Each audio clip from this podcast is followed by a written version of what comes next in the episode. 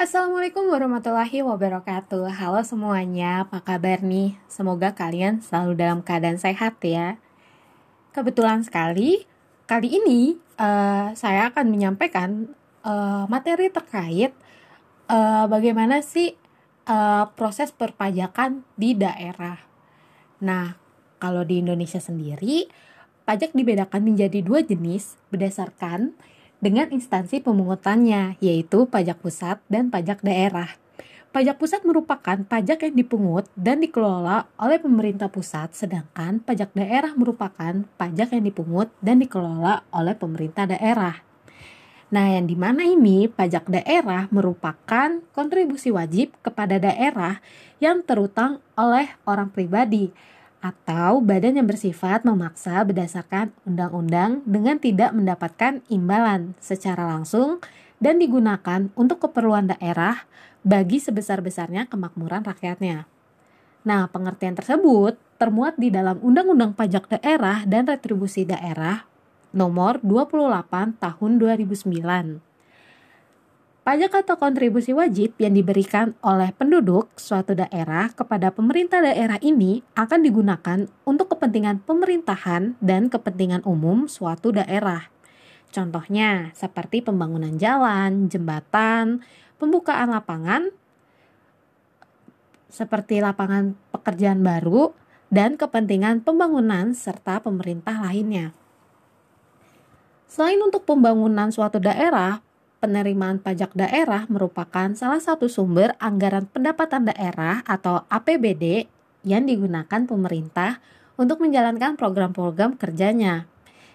Nah, di sini uh, ada ciri-ciri dari pajak daerah yang di mana uh, bisa dibedakannya dengan pajak pusat. Yang pertama itu pajak daerah bisa berasal dari pajak asli daerah atau pajak pusat yang diserahkan ke daerah sebagai pajak daerah. Lalu yang kedua, pajak daerah hanya dipungut di wilayah administrasi yang dikuasainya. Lalu yang ketiga, pajak daerah digunakan untuk membiayai urusan atau pengeluaran untuk pembangunan dan pemerintahan daerah. Lalu yang terakhir, pajak daerah dipungut berdasarkan peraturan daerah atau perda dan undang-undang sehingga pajaknya dapat dipaksakan kepada subjek pajaknya. Unsur-unsur yang ada dalam pajak daerah pada dasarnya sama seperti unsur pajak lainnya, yakni subjek daerah, pajak daerah, objek pajak daerah, dan tarif pajak daerah. Nah, dengan berdasarkan pada peraturan pemerintah nomor 5 tahun 2016 tentang jenis dan tarif atas jenis penerimaan negara bukan pajak yang berlaku pada lembaga administrasi negara dan mengalami perubahan menjadi peraturan pemerintah nomor 30 tahun 2018. Dalam kebijakan ini ditetapkan bahwa pajak daerah dibagi menjadi pajak provinsi dan pajak kabupaten atau kota. Pajak provinsi yang dipungut berdasarkan dengan ketetapan kepada daerah terdiri atas pajak kendaraan bermotor, bea balik nama kendaraan bermotor, dan pajak air permukaan. Sedangkan untuk pajak bahan bakar kendaraan bermotor dan pajak rokok akan dipungut oleh pemerintah provinsi berdasarkan dengan perhitungan wajib pajak sendiri.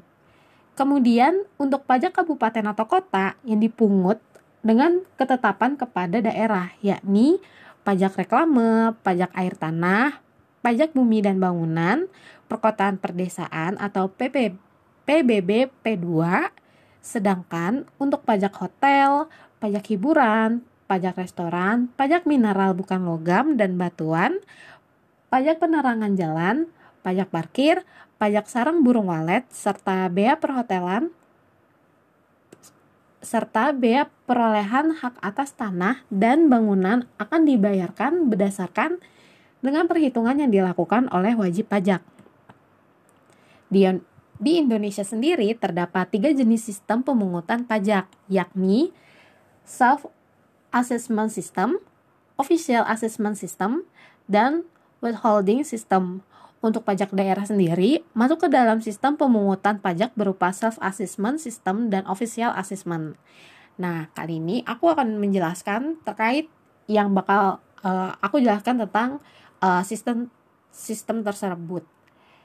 Yang pertama itu uh, bakal jelasin tentang self assessment system yang di mana merupakan aturan pajak yang membebankan ketentuan dari besarnya pajak yang harus dibayarkan melalui wajib pajak serta pribadi yang bersangkutan.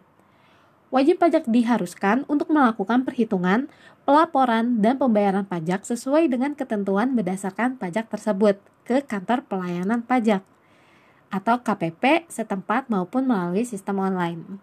Lalu ada Official Assessment System, yang di mana sistem ini membebankan wewenang dalam penentuan besar wajib pajak terutang kepada pihak perpajakan yang menjadi pemungutan wajib pajak kepada seorang wajib pajak.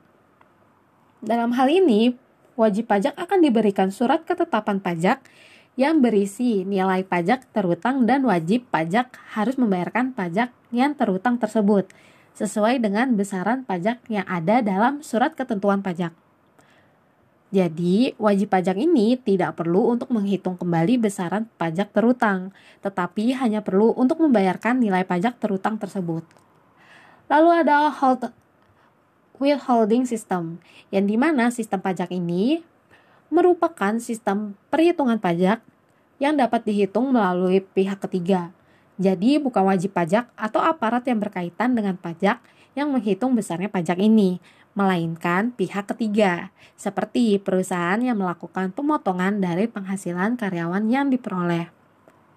Nah, dari terkait dengan tata cara pemungutan pajak daerah menjadi kewenangan dari pemerintah provinsi dan pemerintah kabupaten atau kota yang dapat dilakukan dengan dua cara, yaitu yang pertama itu pajak dapat dibayarkan oleh wajib pajak setelah wajib pajak mendapatkan surat ketetapan pajak daerah atau SKPD atau dokumen lain yang dipersamakan. Cara ini masuk ke dalam Official Assessment System. Lalu yang kedua, wajib pajak melakukan perhitungan, pembayaran, dan pelaporan secara pribadi atau sendiri sesuai dengan pajak terutang melalui surat pemberitahuan pajak daerah atau SPTPPD. Cara ini termaksud ke dalam self-assessment system. Kemudian, dalam lima tahun setelah saat terutang pajak, kepala daerah dapat menerbitkan surat ketetapan pajak daerah kurang bayar atau SKP DKB berdasarkan tiga situasi, yang di mana situasi pertama berdasarkan hasil pemeriksaan. Pajak yang terutang tidak atau kurang dibayar oleh pihak pajak. Lalu yang kedua, eh, di situasi jika SPTP D. Tidak disampaikan kepada kepala daerah dalam jangka waktu tertentu dan setelah ditegur secara tertulis atau tidak disampaikan pada waktunya. Lalu yang terakhir adalah di situasi adanya kewajiban yang tidak dipenuhi dalam pengisian SPTPD sehingga pajak yang terutang dihitung secara jabatan. Nah, terkait dengan jumlah kekurangan pajak yang terutang dalam SKP DKB pada poin 1 dan 2, maka nantinya akan dikenakan sanksi administratif berupa bunga yang sesuai dengan kebijakan pasal 97 ayat 2 Undang-Undang PDRD. Sementara untuk sanksi yang diberikan pada wajib pajak yang tidak mengisi SPTPD hingga pajak terutang dihitung secara jabatan akan dikenakan sanksi administrasi berupa kenaikan yang diberikan sebesar 25% dari pokok pajak yang ditambah juga sanksi bunga sebesar 2% per bulan dengan maksimal sehingga 24 bulan atau kurang lebih sekitar 2 tahun. Mungkin segitu saja. Uh, yang bakal saya sampaikan. Kurang lebihnya mohon maaf. Wassalamualaikum warahmatullahi wabarakatuh. Sampai jumpa lagi.